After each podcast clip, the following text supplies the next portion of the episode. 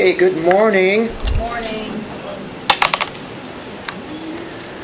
Of course, uh, pretty timely today with uh, as we're talking about the great feast in Luke. You certainly can smell a great feast back in the back back there.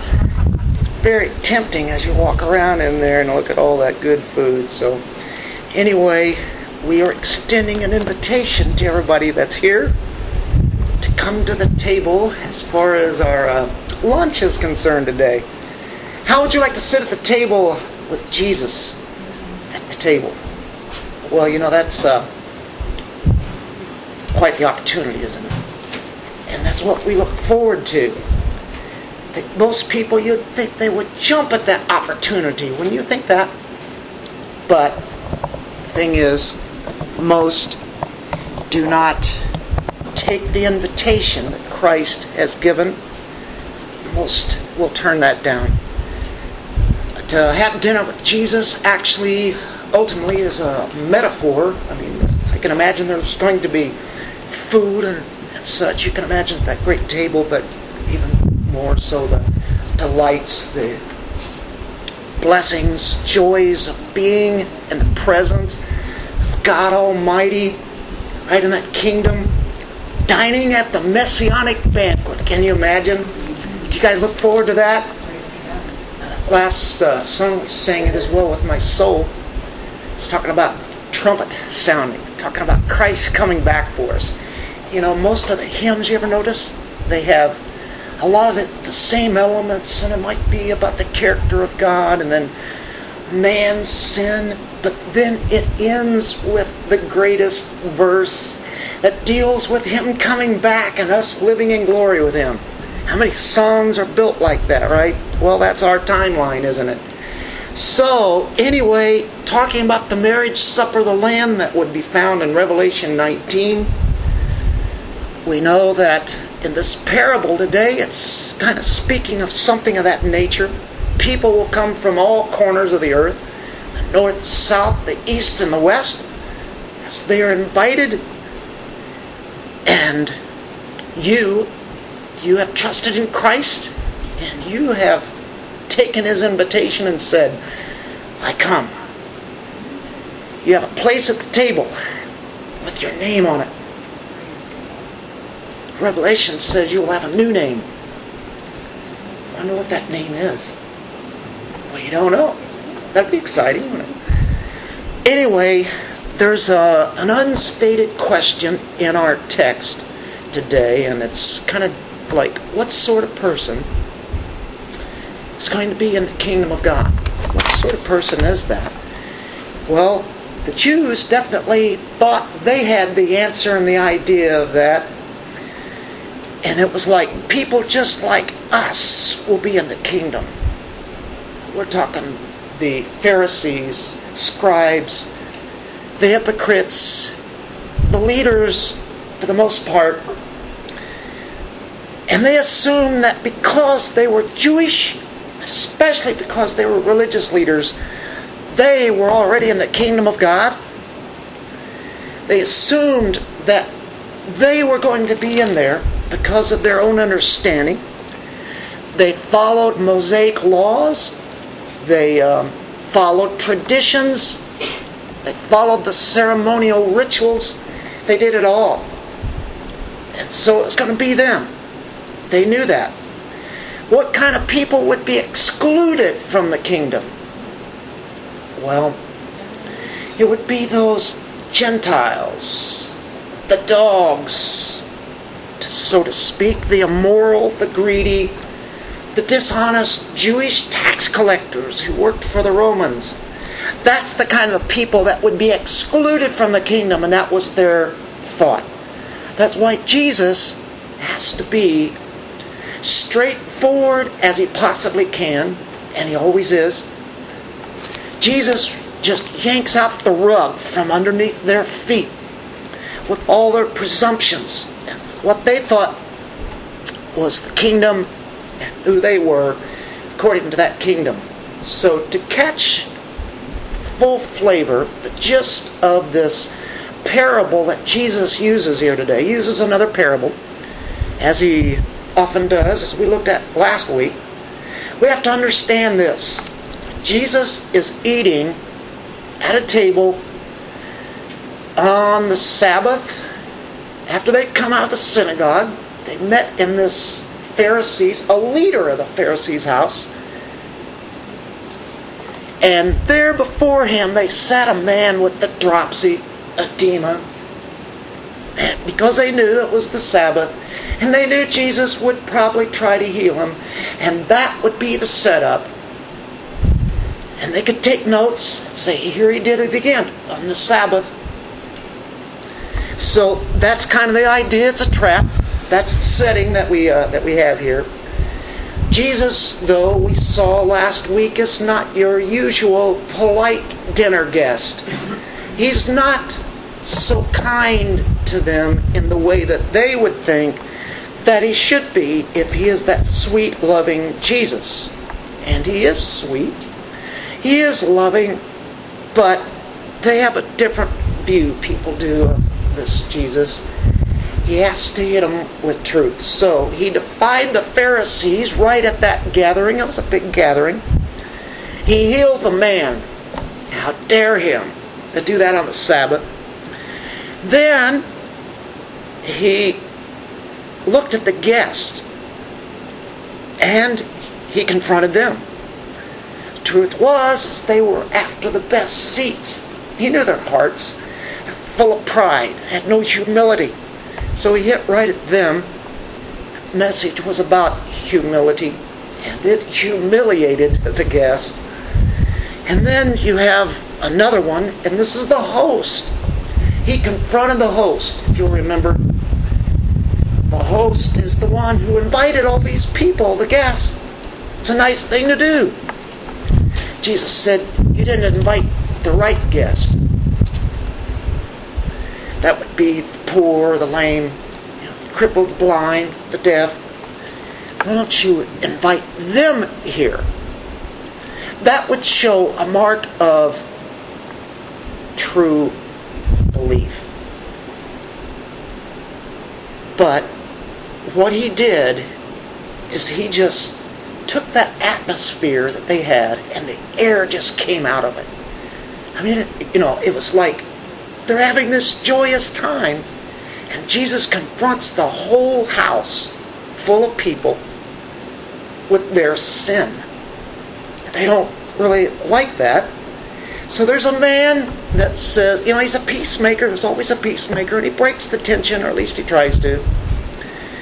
And just after Jesus had said that the people who are the blessed, those ones who are true believers, they'll re- be repaid. The ones who have done the deeds in Christ's righteousness, they will be raised to resurrection of the righteous.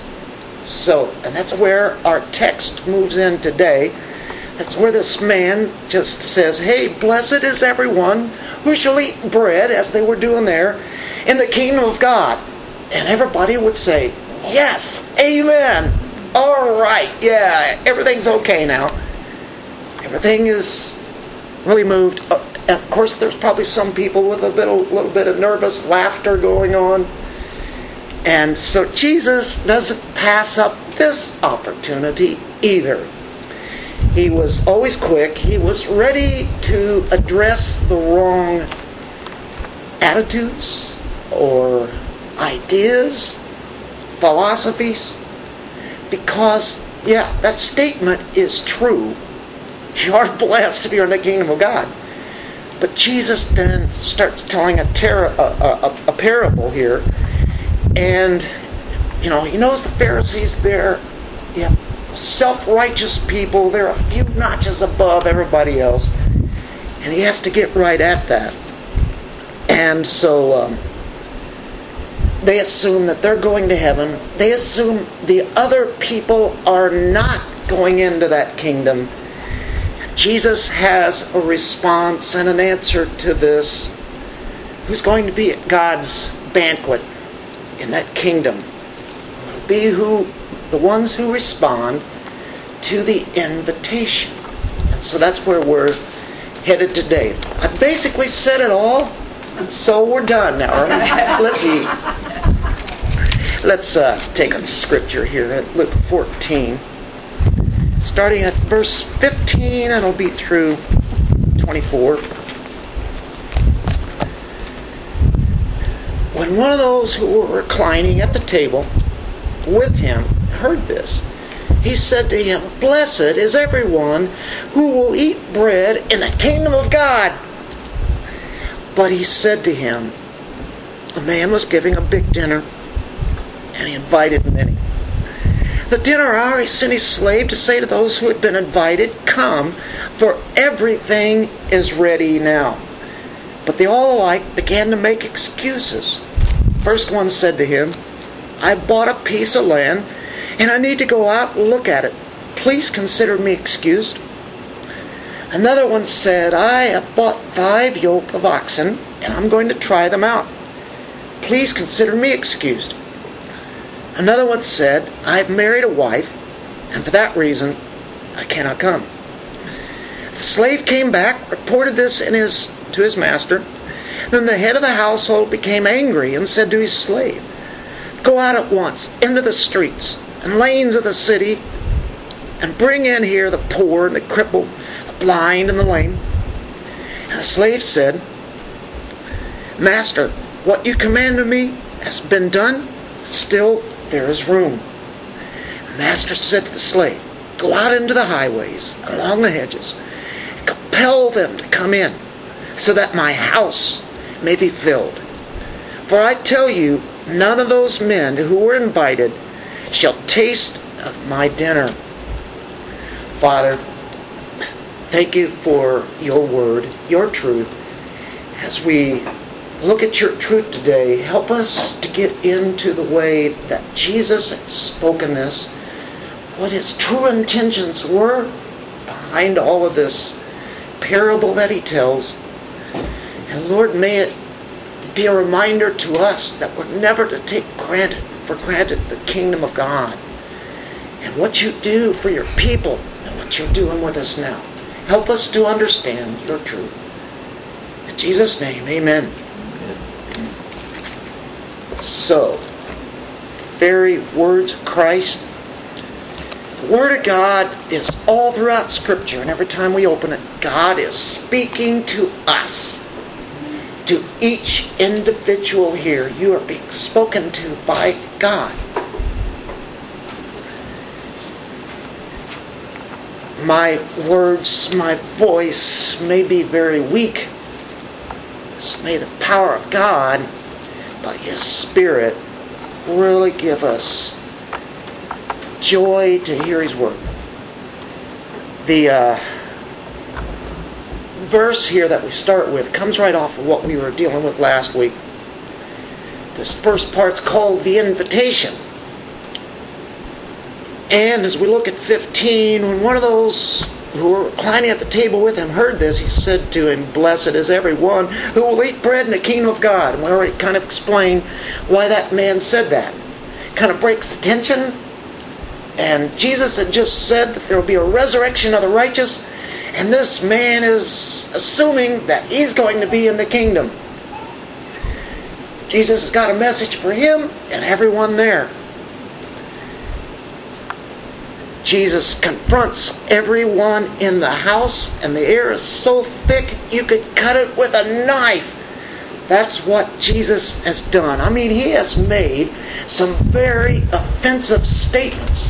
Have you noticed that? The farther we go in the book of Luke, the more that it comes out that this kingdom of God is much different than the way the people thought it was, even though they had God's Word. And so Jesus is coming in and making sure that, hey, listen, you just can't assume this. Here's what one looks like when they enter the kingdom. So all the Jews uh, they're enjoying this. Jesus spoils the party. He talks about the resurrection of the righteous, though, to the ones who that are true. Gives an invitation here uh, in the parable that's spoken, this, this man is, Jesus is actually giving the invitation to the kingdom, but it's through the parable. The man invites a whole bunch of people, who knows how many, but it's a lot of them, and he's inviting them to come and partake of all the food that he has there. It says, uh, man was giving a big dinner and he invited many. So, what are two words that stick out? Big, many. Parable is really making it clear. This is a huge gathering. And it's ought to be a great time. So, uh, he's, a, he's got to be a wealthy man invite that many people to have this kind of dinner, to have food for him. It's a grand gala banquet for all the ones that he invites. Number of people. Now, this is a mirror that the Jews can see themselves as far as a banquet is concerned. A lot of their lives were centered around like weddings, feast, banquets. Of course, they did have the feast, the religious feast, you know, Passover and unleavened bread, and on and on. Those seven feasts that they had, and then the wedding. It was all pictures of really Christ and the kingdom. That's really what all those are about. God intends for His people to enjoy life. He's always saying what? Rejoice always. And sometimes He gives them occasions to go to, not as something that they're bound to when it's a legalistic thing, but it's a thing that they should enjoy and really take part of. Well, Jewish people were people who uh, enjoyed these gatherings. It's kind of a pinnacle, a high point of their social experience when they would do that. But Jesus is using it to shatter their self delusional, self righteous confidence in the false religion that they had built. So he attacks with this parable. Now, there are really two invitations to, like, a wedding, for instance. And let's just say this is a wedding. It doesn't say, but uh, that's a big feast, a huge gala that they would make, and the wealthier the people were, the bigger it would be. Sometimes it would go on for like seven days. Can you imagine that? So, what they would do is they would give a, a formal invitation at first. It would just be saying that, hey, they were going to have a wedding. It's coming up soon, but we don't know when it is or, or exactly uh, the details. You know, usually you get an invitation, you get all that, right? And so at this first invitation, it's basic like they know there's going to be a big dinner coming up, a big wedding coming up. Okay, just be ready. Might give you a basic idea when it's going to be, but they can't give you that day, can't give you the hour. So, whenever it, they got it ready, when they got the food ready, it was time for the wedding and such, then they would send out or give a second invitation. Here's where it's going to be, when it's going to be. It's like now. It's like tomorrow. I mean, it would be a last minute thing, but it's really not last minute because I already have an invitation. And they kind of have an idea. And now it's now. Everything is ready. They fixed all of the food, the meats, the vegetables, the desserts, all of that stuff. Gotten it together. It's time. Now, uh, that's the idea. The invitation is ready and it's for everybody. All the invitations, it's for everyone that got that invitation. That's what Christ's invitation is. It's very broad. You know, there's the many called, few chosen. It's kind of that idea, you know. And so, therefore, the Word of God, the gospel, goes out in mission format all the way across the world. We're a mission here. Every church is a mission if they are honoring Christ, and the Word of God is that. Javin and his family are part of a mission that they started a church in, in Utah, and, and they were here last year and they're visiting uh, this morning, and I think about the, the, work that they do. Isn't it great to hear of people that you know that God is working through, and we can identify with them because we're not alone. It's great to have other people out there, and of course we have other. You know, there's churches that we know of, and kind of like we call them brother churches or sister churches or whatever. It's just that hey, listen, it's it's it's uh, whether it be for prayer whether it be for you know maybe financial matters that, that you have but it's nice to have things in common with other churches. And so those people that are that um, as that do that mission work as we do uh, the gospel we know that it is sent out to everybody we want all to come don't we but we know that not everybody responds.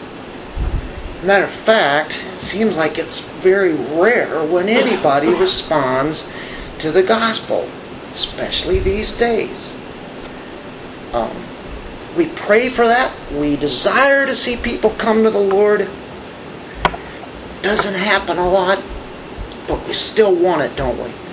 Jesus puts out the invitation. Did you know that not many were really responding to his invitation? Especially the people you would have thought would have responded. These people were super blessed. We're talking about the Jewish people. Look in Romans chapter 3, verse 2. What what was it about it that they were so blessed? Well, nothing in them themselves, but God just graced them. He chose that people to work through to get to the rest of the world. Romans 3 1 says, What advantage has the Jew? What's the benefit of circumcision? Great in every respect. First of all, that they were entrusted with the oracles of God. They were entrusted with the Word of God. God gave it to them so that they would learn who He is, that they would be able to give out truth then to the rest of the world. So that is the idea. The gospel will transform anybody from any background, every background. Come, for everything is ready now. The invitation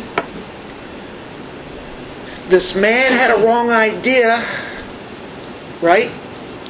And then we see that Jesus' invitation is broad and it goes beyond the Jew, as we'll see as we develop this text. And then the invitation is free. It's free. You come to hear, and it's free. You come to this kingdom, it's free. It wasn't some kind of a benefit supper or uh, one of those political dinners that they have that are like a thousand dollars a plate, ten thousand dollars a plate, whatever. Uh, it's not one of those. Uh, you bring a dish to the dinner, like kind of what you guys brought today. This is not free, totally, is it? You brought a dish. The master says, Come, everything is ready now. All you have to bring is what? Yourself and your appetite. Just come. It's totally free. You eat at his expense. Absolutely. There's nothing that you can bring. That's the beautiful thing about the invitation of the gospel, isn't it? Because you have nothing that God wants. We can't offer Him anything to satisfy Him. And there's only one way that God offers His salvation. He paid for it, paid for it with His Son at the cross. But we receive it freely. And that's the invitation that is going out to these people. It's free. Just come. If we do anything if, to enter into that kingdom, then it takes away His glory and it takes away His grace. It's all on me, he says. Look in Isaiah 55, verse 1. I've always liked this verse because it seems at first it's contradictory. It's not. As you read through the whole verse, you'll see. Ho, everyone who thirsts, come to the waters, and you who have no money, come, buy, and eat. Hey, you don't have any money? Come buy it. Without, uh, come buy wine and milk without money and without cost. Come and eat. It's free. It's like gave you a coupon or something, right? The money is is that it's grace. It's all been done. And so he says, come. It's free. Romans 6.23, probably real familiar with that.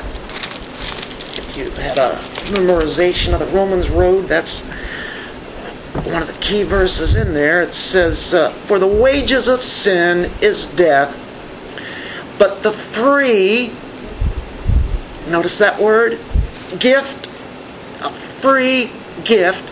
Gifts should be free, should but I think that's amplifying what grace is here.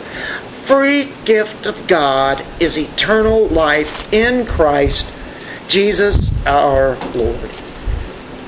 The gift is eternal life. This is eternal life that they may know thee, to know Christ, to know Him, to know Him seeking. So, the invitation is free. The invitation is also ample. It's the provisions are total. It's everything. Everything. It's not just a few things. It's a if you want to compare it to like a smorgasbord, you eat all you want and you go back for seconds things on the table. The table is just loaded with appetizers. There's a full salad bar along with a soup. Go back as often as you want. Feel a little freedom in that, don't you? There are several selections of the main dish. You can think of prime rib and lobster. You don't have to choose between the two. You can have all you want hey, we're talking hundreds of dollars here now. I mean, this is wrapping it up, huh? Pile a moat to finish it off. This is the most fabulous feast you can imagine. That's why people wanted to go. What a great picture of abundant salvation. That's what this parable is. That's, a parable does that, doesn't it? it takes a, an earthly story, everything that people be familiar with, and comes alongside and shows the heavenly principles, what's really behind it. This is really what the kingdom is like. You can get ideas here. This will give you an idea of what it is. Abundant salvation. Freely provided for. Don't you always like the idea? It's free. You ever heard of that? Whenever somebody says it's free and then you wind up going there and it, it, you have to do this, do that, pay them this to get this free, whatever, you know. He gives you the works. You ever had those pizzas where it just says the works? yeah, get excited about that. Yeah, put everything on there. He's the fountain of living waters. Washes away our sin living waters spilling over. There is plenty there. So you, you have to think of what is it that we get? Well, we get peace. We get joy. You know, we even have that now. We as Christians got to remind us that is coming, but it is here now. Peace, joy, wisdom to live this life. But there will be a fellowship every day in the very presence Christ. The promise of eternity is with Him in heaven. Look in 2 Peter 1 3 about what we have right now. seeing that his divine power has granted, that's free, isn't it? To us, look at this, everything pertaining to life and godliness through the true knowledge of Him who called us by His own glory and excellence. He gives us everything we need to live this life right now, according to this life and godliness. Living the godly life through the power of Christ. It's knowing Him, the true knowledge of Him, who called us. You get excited about the fact that he calls his elect. It's effectual calling because the ones who are truly His, who were elected before the foundation of the world, will come to Him. They will take that invitation and go to Christ. It's by His glory, uh, His excellence. So, an ample provision for our salvation. Welcome to the table, folks. Eat until you're satisfied for eternity. You should be satisfied in Christ. That kind of offer, you may wonder, how can anyone ever refuse that? You ever thought that? Why would anyone ever refuse the most grand thing in all the universe ever of all time? Why would anybody turn that down? And so we see those kind of people that do that in Luke 14, starting at verse 18. Now, in this parable, it says, Come, for everything is ready now. All food, the banquet is ready. Come on. Enjoy. Feast. And then you get this word, but. They all alike began to make excuses. The first one said to him, I have bought a piece of land and I need to go out and look at it. Please consider me excused. He's known about this invitation. He had the general invitation. He had a general call. So now he knows about this. And he says, you know, can't make it. You know, I got this, uh, got this land that I bought. Now, that's ridiculous because, first of all, it's like he's going to go out and inspect the land after he bought it. Now, who would ever buy land without looking at it, going out walking around and seeing what's there, right? It's my land, uh, you know, if that's my land, I want to make sure that this is right. But, you know, he, he wants to uh, make an excuse, is really what it is. He's not interested in that invitation he can't come. So, you know, it's interesting. Couldn't he have done that? Does he have to do this at, at the same time as this dinner is going on? He had days before and he's got days after. Why right then? You ever wondered that? He didn't want to come to the dinner, did he? You remember that guy who built the barns? Then needed to tear him down because he had more stuff coming in and he needed new barns. What did what was said there? This very night your soul is required of you.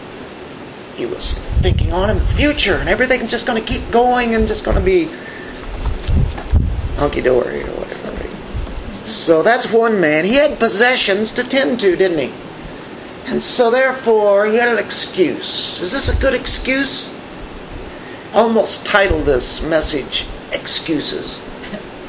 You've all heard them. You've heard people give excuses. You've all probably have some dandy ones we've heard down through the years ago. I need to write that one down. I can't believe that one. You guys understand that, right? Boy, yeah. Okay. Well, we go to the second excuse. It's not really much different than the first one really, they never really are that much different, even if they come up with different things, right? Second man says he can't come because he bought five yoke of oxen. And he has to go out and, you know, wait a minute. Flimsy excuse. It's, it's like, wouldn't he have checked those oxen out before he bought them? Checking to see if they really are going to do the thing. You know, are they really the kind of machinery that uh, this guy has told me about? So he's going to do it at the dinner. But the thing is, he's already bought them. Come on. Seriously? Are you are you kidding, man? So he bought this. You know, the, their possessions, they're his work. The oxen are really important to his life and his family's life. But you know what? There's a time that was set for him to go to something that is so good. I can get to those oxen later, right? He's neglecting his what? His soul. He could have had dinner with this man. People can have dinner with Jesus, right? Then you get to the third one. It's about this guy and his wife. Another one said, I have married a wife. And for this reason I cannot come. I'm going to have to pass. I have a wife. My wife is more important. Well, wives or husbands are very important. Don't get me wrong. Don't get Jesus wrong here. We have to see things in perspective, but what's he really saying here? Did this man just have a wedding at the same time here? Uh, I don't think so. If there is another wedding going on at that time, okay, uh, you know, okay. But Jesus wouldn't be bringing this out if that was the fact. He married a wife, and either he's saying he couldn't bear to be apart from his wife, and I'm thinking, why doesn't he take his wife along? Maybe his wife doesn't want to come along. Maybe his wife, on the other side, is saying, you know what? I don't want to go, and I don't believe that you ought to go either. Now he's in a dilemma. What's he going to do with that, right? What was he doing? Well, I've got to stay with my wife. Well, he's making an idol out of his wife because we know where this is really leading to. You know, this whole point is Christ, isn't it? But here it is, this dinner. She doesn't want to go. She's not going. He doesn't want to go. You get the answer of it down in a few verses later, down in verse 26. This is not in our text today, but look at this. If anyone comes to me and does not hate his own father, wow, Jesus, you're getting controversial. And mother and wife and children and brothers and sisters, yes, and even his own life, he cannot be my disciple. Boy, you're talking about taking it to the limits, to the extreme, isn't he? Yes, Jesus says that because he's trying to wake them up. He's using parables. He's using these kind of stories that they can identify with. Hey, listen, you are in danger of missing the kingdom. The invitation has been given. You need to go. What's standing in the way? Well, it's possessions, it's work, family. Well, Jesus, you know, my family is important. Yes, it is but it should it ever exceed Christ himself. And that's why he says such an outlandish statement. Nobody should ever be taking the place of Christ, right? Because that's even idolatry. So he brings something that's so automatic. And he uses the word hate, uh, and, and I think you kind of get the idea there. He's, he's not telling us to go around and hate our family and hate other people. That's not the case. But God's hatred is a different kind of hatred God hates sin and anything that would take us away from Him. So this man has a real flimsy excuse too. What happens if his wife says, You can't go? And he goes anyway. When he comes back, I can guarantee you he's going to be in all sorts of hot water. Right? It's the way it easily goes. At the same time, though, we get we, we, we see that there's something that's really important. Look at Hebrews chapter 2, verse 3. It's now, right? In Hebrews 2 3, for if the, uh, how will we escape if we neglect so great a salvation? There was the invitation, and the man neglects it. All three of these did. You've got a great salvation compared to possessions, job, and then all the way to people. Who's the most? What's the most important? People, right? Besides Christ, right? I mean, he takes things that are there. Is there anything wrong with any of these elements? Anything wrong with owning land? Absolutely not. God blesses with with that. That's that's a good thing. Is there anything wrong with having oxen? No, not at all. Tools, the things you need. Anything wrong with having wives, families? God ordained that to happen. So he takes things that are not necessarily sin. They're everyday things, things that are hugely important. And he says, here's something that's even more important. Do you see how far he takes it? Do you think he's really getting them nervous now? Could be. So none of the excuses really are sinful in, in that these elements are, whether it be possessions, whether it be leisure, whether it be our careers. We never want to neglect the soul. It has to be like taking first place. Christ is always first place. Maybe one longs for a mate and they want to marry. But yet the the one that they want to marry is what? An unbeliever. What do we do with that, right? And because the unbeliever doesn't know Christ, they could keep that one back from Christ, and it could be idolatry.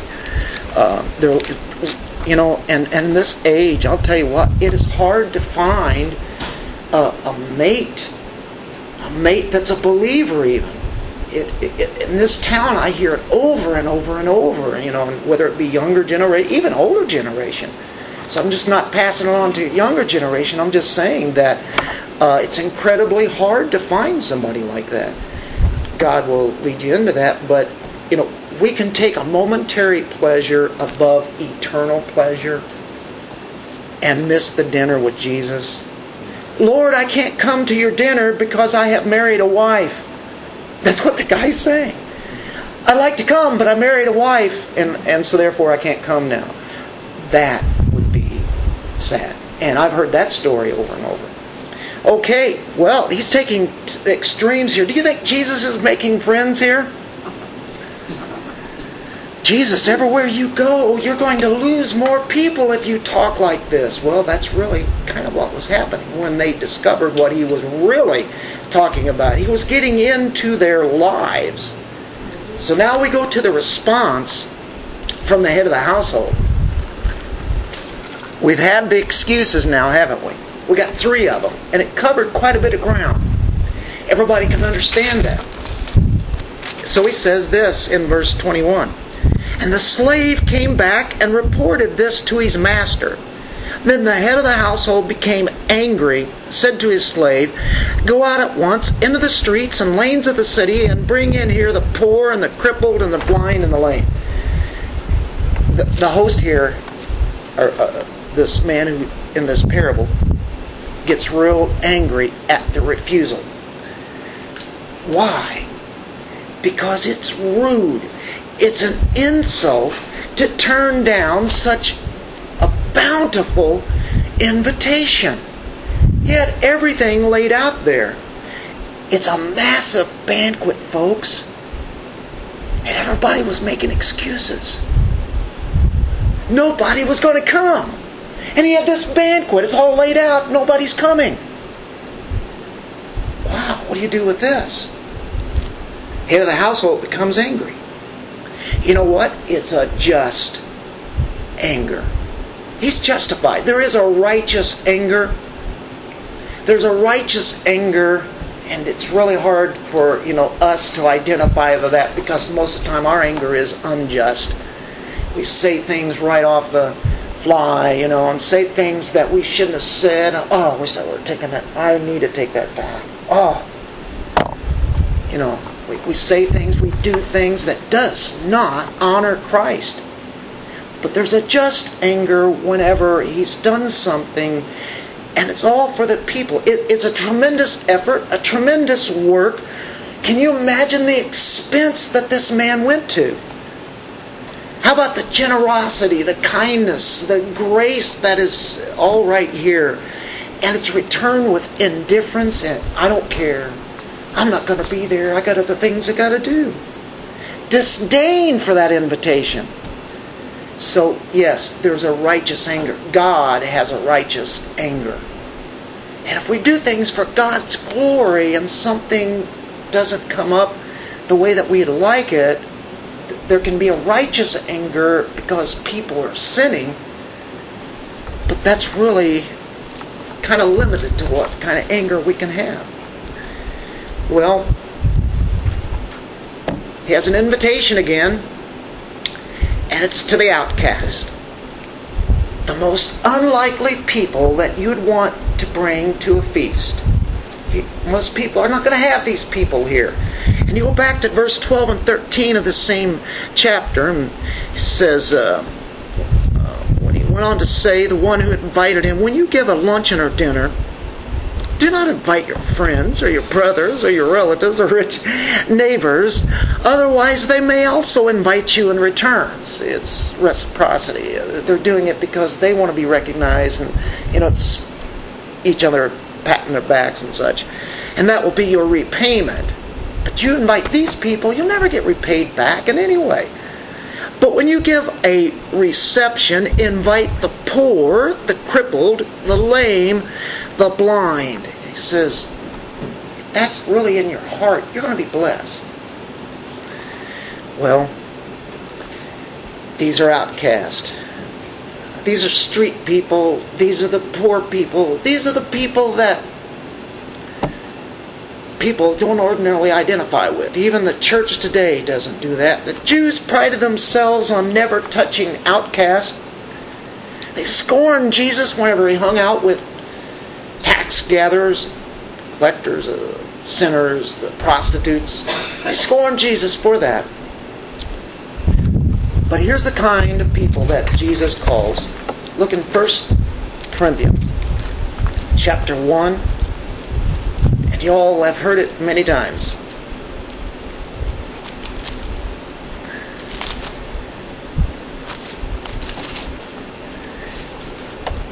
Verse 26. Let's go there. For consider, think about your calling, brethren. For there were not many wise according to the flesh, not many mighty, not many noble. But God has chosen the foolish things of the world to shame the wise. And God has chosen the weak things of the world to shame the things which are strong. And the base things of the world and the despised God has chosen. That's what He does. He chooses the ones who would be the least likely. That's the way that God works. And, and, and in our Luke text, he says to bring them here. That means it's going to be a little effort. You're going to have to bring that. They're not going to believe me. You're inviting me there, you know. Bring them in. It's, it means to literally persuade. That's the thought in that uh, original language word. There's, uh, there's still uh, there's room for you room. You can come in. Look at this. Look what's being offered here. Look at this. Well, that didn't fill the place up. You see, the uh, master here wants the whole place filled. Could have filled it with all of those other, the first people, but none of them came. Kind of describes what happened to Israel, or what has happened to them as a whole, they missed their invitation on purpose. They didn't trust in the Messiah when he was here. There is a future chapter to that, however. But anyway, go out into the highways and along the hedges, compel them to come in so that they, my house may be filled. Go out into the highways and the byways, right? Now we have gone past where the streets and the little lanes and the villages and, and Jerusalem or wherever, Now we're going out, not only in Jerusalem or Israel, but we're going into the uttermost parts of the earth here. Go outside the realm here. This is a big place. This is a big dinner. We have room. It's still there. That's what the slave tells him. He says, Go out. Go get them. And this time, it the word is even more so. It's, uh, you know, it's almost like uh, more than just bring them in, you know, more than just persuade them, compel them to come in. We got to fill this place. Got a calling there, an invitation. And they know they don't belong there at all. This is totally foreign to them. Compel them to come in. All these people, all they had to do was recognize their hunger. What their true hunger is. And believe that the offer is true. They need to recognize that they have no self righteousness they can offer God. Blessed are the poor in spirit. Yes, I'll come. When they came, they found out that this feast was far better than they can even imagine. So we go to the exclusion now. This is the sad part. For I tell you, none of those who were invited, the ones who had the excuses, shall taste of my dinner. This now goes way beyond the parable and that man that was in the parable that invited all the people for I tell you, now six or seven times in Luke we run into that. Now I tell you, every time it's Jesus, he's applying the story to his audience. And he's applying it now to truth. Here's the real kingdom answer to this. We're talking Jesus and the messianic dinner. That's what we're talking about, not just a cute little parable story. We're talking about heaven. We're talking about a great banquet and he says, those ones who had the invitations and they declined it and they made excuses. Oh, we'll be there. And then the time comes, they're not there. He says they're excluded from the heavenly banquet. They're not among the blessed. They're not going to be repaid at the resurrection of the righteous. They don't know God. They don't obey the gospel and they will pay the penalty of eternal destruction, judgment. They knew exactly what he was saying when he said this. For I tell you, none of those men who were invited shall taste of my dinner. All those religious leaders, the Pharisees, as he's looking around the room there, he's already said many statements like that, and he comes right back with it again. He says, You think you're going into the kingdom? You missed the invitation. You don't want you don't want me. You're excluded. You're desolate.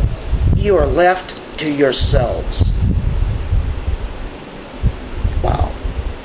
There it is. Food is on the table. The dinner is about to begin. And he says, Come as you are. Sounds too good to be true, isn't it? We, we offer the good news to those lost people. And it's like, yeah, sometimes it does sound a little bit too good to be true. We know better. We know it is true. Can, can you know, people are, are needy. They need Christ. They have nothing to commend themselves to God. They're pagans. It's like that Roman world was. In fact, it's this free gift. It's offered freely in spite of ourselves. That's the beauty of it. No matter how great one's sins are, come, for I have prepared everything for you to be saved from God's judgment. Everything is all laid out, and you can dine with me for all eternity. Joy, peace, And so, what we ask the lost, the sinner. Would you come?